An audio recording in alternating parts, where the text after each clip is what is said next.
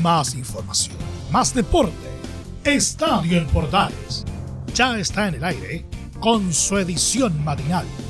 La primera de Chile, uniendo al país de norte a sur.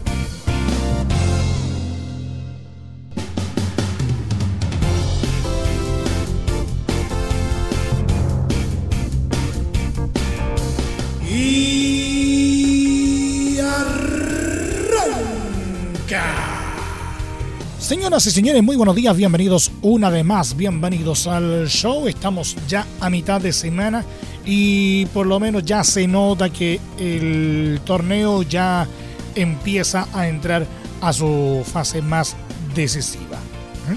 Comienza la liguilla de la primera B, hay algunas cositas que están asomando por ahí en la segunda división y no precisamente en el ámbito futbolístico, mientras que ya en la primera división comienzan a jugarse los partidos pendientes concretamente del cuadro de Coquimbo Unido.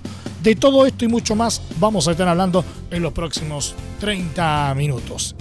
De todo esto y mucho más, como siempre, al estilo de Estadio en Portales AM.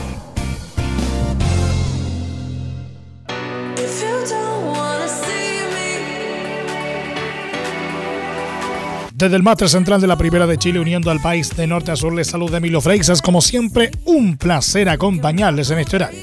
Universidad Católica sumó un nuevo empate, esta vez contra Everton por 1 a 1 en el Estadio San Carlos de Apoquindo y continuó dándole vida a su escolta Unión La Calera, sacándole cuatro puntos de ventaja en la cima del campeonato nacional, pero con un partido más. Los eh, Cruzados han igualado siete de los últimos nueve partidos que ha jugado en el torneo.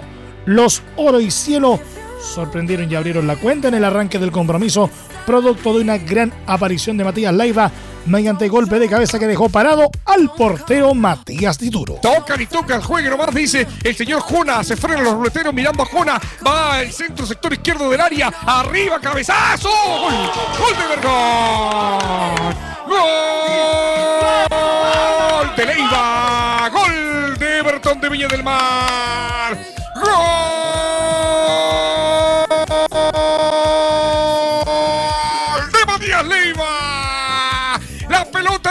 esquerda. En ese sector el desborde viene y la pelota por elevación. Salta casi solo el 16, el juvenil Matías Leiva, que cabecea la ratonera izquierda de Matías Dituro. No llega con esa pelota espectacular. Minuto 7, minuto 7. El local, el puntero. Universidad Católica 0. Everton de Viña del Mar. El equipo de Roberto Sensini 1. El 16 de cabezazo de tetazo. Matías Leiva lo convirtió. Esto provocó una reacción de la escuadra de la precordillera que tomó el control del partido y buscó el empate, el cual consiguió en los 31 minutos a través del canterano Gonzalo Tapia, quien también, vía aérea, dejó sin opciones al portero Johnny Herrera. La tiene Correja, va a tocar, avanza Güed, el disparo, atención, la tiene San Pedri en zona de peligro, San Pedri abrió por izquierda, cabezazo, gol, gol de Católica, gol de Montes, gol de Tapia, gol de Tapia, gol de Tapia, gol de Tapia, gol de Tapia, gol de Tapia, gol de Tapia, gol de Tapia, gol de Gonzalo Tapia, gol de Católica, gol de Católica, gol de Católica, gol de Católica, ataque por izquierda, se mete San Pedro, zona de peligro, la pelota por elevación, lucha, brega, la vuelve, la pierde San Pedri, la vuelve a recuperar, la pelota arriba y llega el número 20 Gonzalo Tapia, el canterano para cabecear al suelo, nada que hacer Johnny Herrera, minuto 31, minuto 31, Universidad Católica 1, Everton de Viña del Mar 1, el 20 el canterano Gonzalo Tapia lo convirtió. El elenco de Ariel Holland siguió manejando las acciones y vivió un momento clave en los 39 minutos, ya que tras una supuesta infracción de Cristian Suárez, Tapia cae en el área de Everton y se cobra penal para la UC, por lo que Fernando Sampedri tomó rápidamente el balón para ejecutarlo. No obstante, la jugada se revisó en el bar y el propio árbitro central fue a mirar la jugada al monitor, decidiendo finalmente desestimar la pena máxima y provocando mucha molestia en Holland y en los jugadores de la franja que veían una buena posibilidad de desnivelar. En el segundo tiempo, ambos elencos bajaron el ritmo y salvo algunos intentos de contragolpe, de los ruleteros y alguna aventura ofensiva de los precordilleranos, no hubo acciones de real peligro, por lo que se terminó consumando la igualdad. Una curiosidad que se produjo en este compromiso fue que el capitán de la UC, José Pedro Fuensalida, quien fue baja por lesión, participó como pasapelotas, mientras que Tomás Astaburuaga, también lesionado, fue camillero. Ahora, Universidad Católica deberá preparar su duelo pendiente contra Palestino, el que se llevará a cabo este lunes, mientras que Everton, que quedó noveno con 40 puntos, también enfrentará a los árabes en su siguiente estación. Eso sí, el 3 de febrero.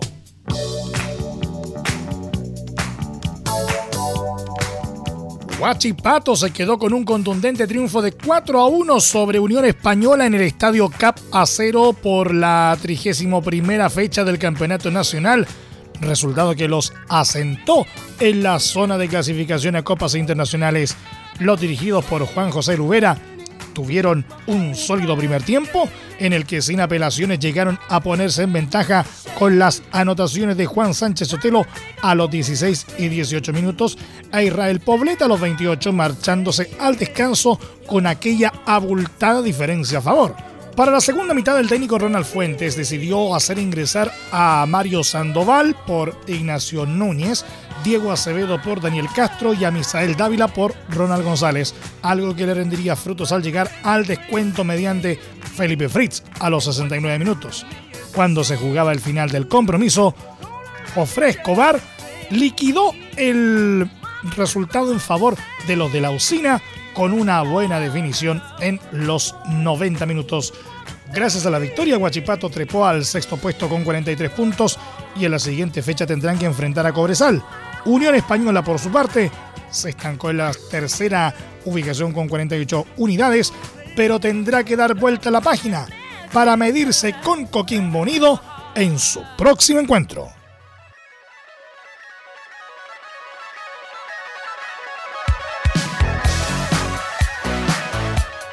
Deportes Antofagasta reaccionó a tiempo para vencer por 3 a 1 a Deportes Iquique y mantenerse así en la lucha por lograr una inédita clasificación a la Copa Libertadores, dándole de paso una mano a Colo Colo, elenco que se mantiene por encima de los Dragones Celestes en la tabla anual. El cuadro dueño de casa comenzó en problemas puesto que a los 22 minutos Hans Salinas marcó el 1-0 mediante lanzamiento penal pero la reacción fue rápida y a los 37 minutos el venezolano Eduard Bello aprovechó desajustes en la saga visitante para marcar el empate. En el inicio del segundo tiempo, cuando ambos equipos luchaban por la ventaja, llegó la jugada más polémica del partido. El portero Ignacio González chocó a César Huanca en un claro penal a favor de los iquiqueños. No obstante, ni el árbitro Eduardo Gamboa sancionó la pena máxima, ni sus colegas del VAR llamaron a una posterior revisión. Tras cartón, Antofagasta encontró la ventaja en un tiro de esquina conectado de gran manera por el paraguayo Gustavo Mencía para poner el 2 a 1 a los 75 minutos. Con Iquique jugado buscando la paridad, en el segundo minuto de descuento, Jason Flores puso cifras definitivas con este resultado, Antofagasta llegó a los 44 puntos, igualó a Palestino, que por goles anotados es quinto, mientras que Iquique se estancó en las 28 unidades, dos menos que Colo Colo. Peor aún, en la tabla ponderada bajó a 1,000 y se mantiene colista absoluto. Universidad de Concepción cosechó un pobre empate sin goles en su visita a O'Higgins en el Estadio El Teniente por la 31 fecha del Campeonato Nacional. Igualdad que los mantuvo complicados en el penúltimo lugar de la tabla ponderada. El primer tiempo tuvo escasez de ocasiones reales de peligro, contando solo con una a los 25 minutos de juego mediante un mano a mano entre Cecilio Waterman y el portero Augusto Batalla, con un remate del panameño que terminó dando en uno de los postes y siendo capturado por el portero del cuadro local. Para la segunda etapa, la escuadra penquista contó con más ocasiones, pero sin inquietar en demasía el arco rancagüino, animando un pálido desenlace hacia el pitazo final del árbitro Julio Bascuñán. Con el resultado final, Universidad de Concepción quedó en el doceavo lugar del torneo, con 37 puntos en su próximo encuentro. El campanil recibirá a Coquimbo Unido en un duelo que puede ser trascendental para pensar en dejar la complicada zona en la clasificación de los promedios. O'Higgins, en tanto, se estancó en la novena ubicación con 40 unidades, perdiendo la posibilidad de meterse en zona de clasificación a Copa Sudamericana. Para la siguiente fecha, los dirigidos por Dalcio Giovagnoli enfrentarán al líder Universidad Católica.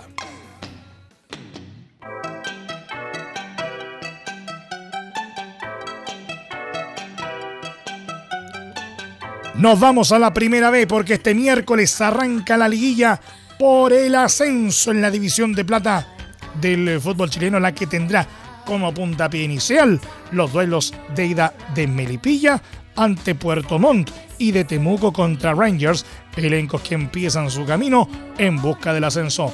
El primer duelo será entre los Potros y los Salmoneros en el Estadio Bicentenario de la Florida, con los melipillanos como locales, el cual se disputará a las 19 horas. Ambos elencos terminaron con 42 puntos en el campeonato, por lo que se prevé una llave muy pareja, la cual terminará el domingo a las 10 y media de la mañana en la región de los lagos.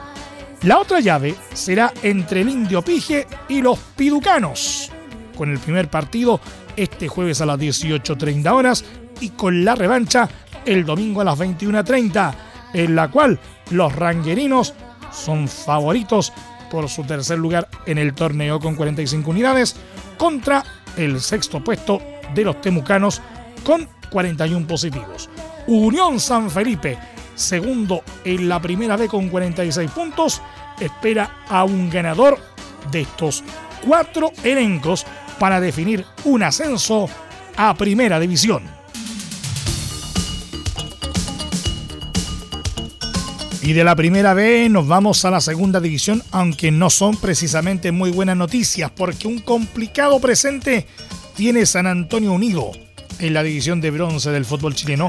Esto luego que la ANFP rechazara una solicitud del club para aplazar el encuentro que tienen ante Fernández Vial este miércoles en el torneo ante la sobrecarga de partidos que arrastran desde principios de este mes de enero. Durante el pasado lunes, el conjunto porteño emitió un comunicado en el que expresó su malestar ante la seguidilla de encuentros que han tenido que afrontar sin un descanso prudente.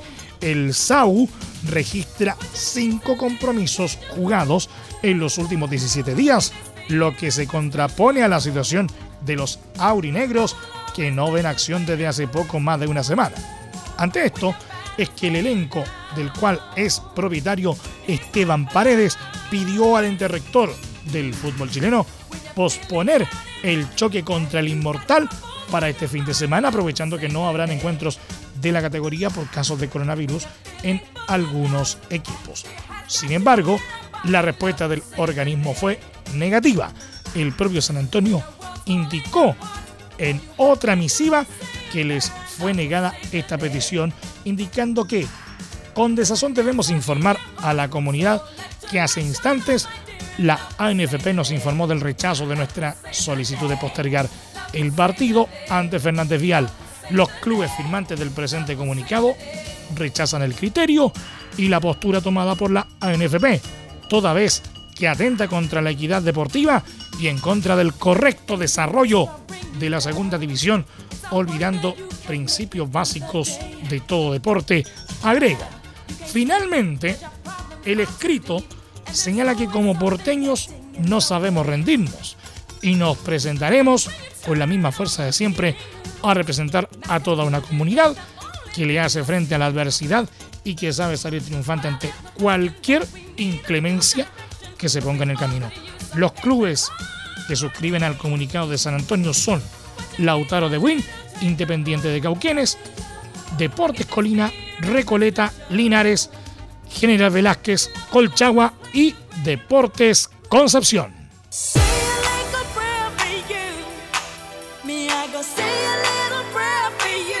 Revisamos chilenos en el exterior después de cuatro meses y dos días lesionado. Charles Aranguis volvió siendo titular y capitán en el triunfo de local del Bayer Leverkusen por dos goles a uno sobre Borussia Dortmund este martes por la fecha 17 de la Bundesliga. El volante chileno exhibió un gran nivel y salió reemplazado a los 70 minutos por Kerem Demirbay. El último compromiso del seleccionado chileno se remontaba al 17 de octubre del año pasado, cuando su equipo venció por la mínima al Mainz. Respecto al partido, la escuadra de las aspirinas dominó el primer tiempo y se fue al descanso con ventaja gracias a Moussa Diaby a los 14 minutos.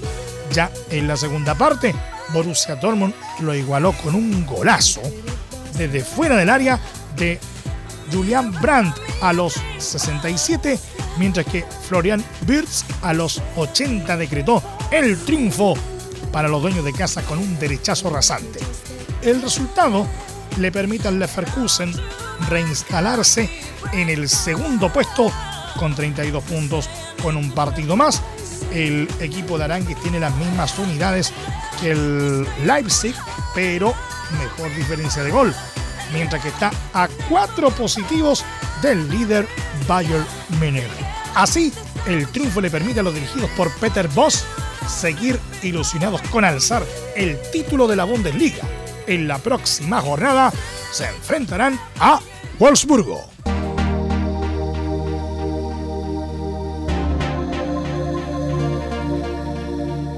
El chileno Fabián Orellana jugó todo el partido en un esforzado empate 2 a 2 de Real Valladolid contra Elche, el cual salvaron en los últimos minutos, aunque no los aleja de los últimos lugares de la Liga Española.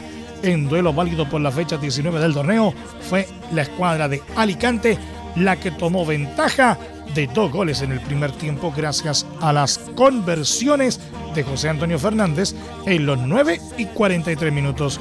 No obstante, el elenco de Orellana reaccionó en el segundo tiempo y rescató el honor con los tantos de Michel Herrero a los 71 y Joaquín Fernández a los 89.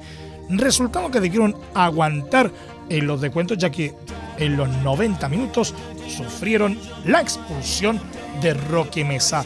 En la próxima fecha, Valladolid, que se ubica decimosexto con 19 puntos, enfrentará a Levante, mientras que Elche en zona de descenso recibirá a Barcelona en un desafío mayúsculo. El presidente de Portland Timbers, Gavin Wilkinson, entregó detalles de la negociación para la compra del pase del chileno Felipe Mora y aseguró que el delantero presionó para no regresar a Pumas UNAM de México. Felipe presionó para tener la oportunidad de quedarse en Portland, lo que hizo posible adquirirlo a un precio de transferencia favorable. Somos afortunados y emocionados de sumar un jugador probado en Felipe a un grupo ya tremendo de jugadores de ataque, sostuvo el timonel del elenco estadounidense en declaraciones recogidas por el portal argentino Infobae. Además, añadió que tener a Felipe cedido en 2020 brindó una invaluable oportunidad de exploración extendida y reforzó el hecho de que es un jugador de alta calidad con valores tremendos que continuará ayudando a los Timbers a ganar. Por su parte, Mora expresó sentirse muy feliz de seguir con Portland Timbers en estos eh, próximos años. Gracias a todos por el cariño y confianza que han tenido hacia mí. Espero que podamos lograr grandes cosas juntos como equipo y hacer de este club aún más grande. Vamos que vamos. El chileno firmó un nuevo contrato utilizando el Targeted Allocation Money, fondos proporcionados estratégicamente por la Major League Soccer a los equipos para agregar o retener jugadores. Nos vamos al Polideportivo, la selección chilena de balonmano comenzará a cerrar su participación en el eh, Mundial de Egipto tras la última derrota ante Macedonia en el grupo G. El equipo nacional quedó fuera de las instancias finales, por lo que disputará la Copa Presidente enfrentando los últimos lugares de los grupos E, F y H. Estamos gratamente sorprendidos por la recepción que ha tenido de parte del público la participación de la selección chilena de handball en el Mundial. Esperamos seguir contando con su aliento a la distancia durante los últimos 13 encuentros, una experiencia que de seguro abre la puerta para la eventual incorporación de nuevas disciplinas deportivas a nuestra programación, señaló Robert Nicholson, gerente de contenidos de TNT Sports, señal que se ha encargado de televisar el certamen.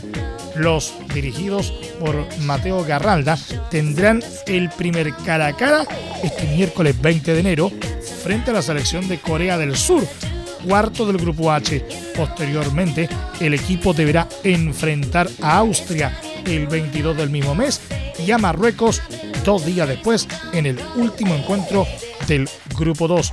Será una oportunidad de despedirse con la frente en alto del Mundial, donde la selección dejó una buena impresión con grandes actuaciones frente a rivales de primer nivel.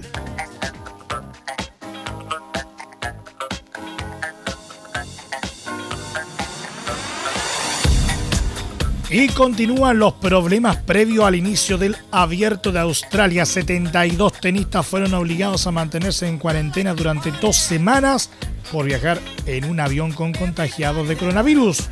Los jugadores no pueden entrenar y prepararse en condiciones. Novak Djokovic, quien a diferencia del resto se encuentra en Adelaida, mandó una carta a los dirigentes pidiendo mejores condiciones, como que se reduzca el tiempo de encierro o que se les traslade a casas privadas con cancha de tenis.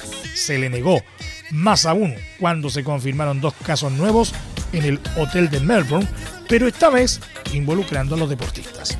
Los nuevos casos relacionados con el Open de Australia son dos tenistas y otro participante que no compite, comunicó Brett Sutton, jefe de la Oficina de Salud del Estado de Victoria. Lo más grave sucedió cuando uno de los participantes, el español Roberto Bautista, sacó la voz y opinó sobre el estado en que se encuentran él y el resto de los competidores. Esto es un completo desastre. Tenis Australia no tiene nada que decir en estas medidas que se están tomando. Ellos no gestionan estos protocolos, sino gente del gobierno de Australia que no tienen ni idea de tenis, no saben nada relacionado con el tenis, tiempo de entrenamientos, etc. Esto es como una cárcel, pero con conexión Wi-Fi, dijo al medio Sport 5. Sin embargo, horas más tarde, emitió un comunicado pidiendo disculpas por sus declaraciones. Quiero pedir disculpas a todas las personas que se hayan sentido defendidas por el video que se ha publicado sobre mí recientemente. Se trata de una conversación privada sacada de contexto que ha sido desafortunadamente difundida a los medios sin ser yo consciente ni contar con mi consentimiento, comentó. Pero los problemas han ido más allá. Hasta ratones han aparecido en las habitaciones de los tenistas. Julia Putinseva, número 28 de la WTA, publicó un video con el roedor en su pieza. Hay muchos de ellos ni siquiera es uno en mi cuarto. Lanzó. Todo sigue. Los jugadores han buscado creativas maneras de entrenar con nulos implementos en habitaciones sin mala comida. Estas son algunas de las dificultades que tienen que atravesar los 72 tenistas para poder participar en el torneo que inicia el 8 de febrero. Además, dentro de Melbourne comenzó a rondar la idea de reducir de 5 a 3 los sets en el torneo de varones, producto de la poca preparación que estarían teniendo los tenistas al verse obligados a entrenar como puedan dentro de la habitación de un hotel.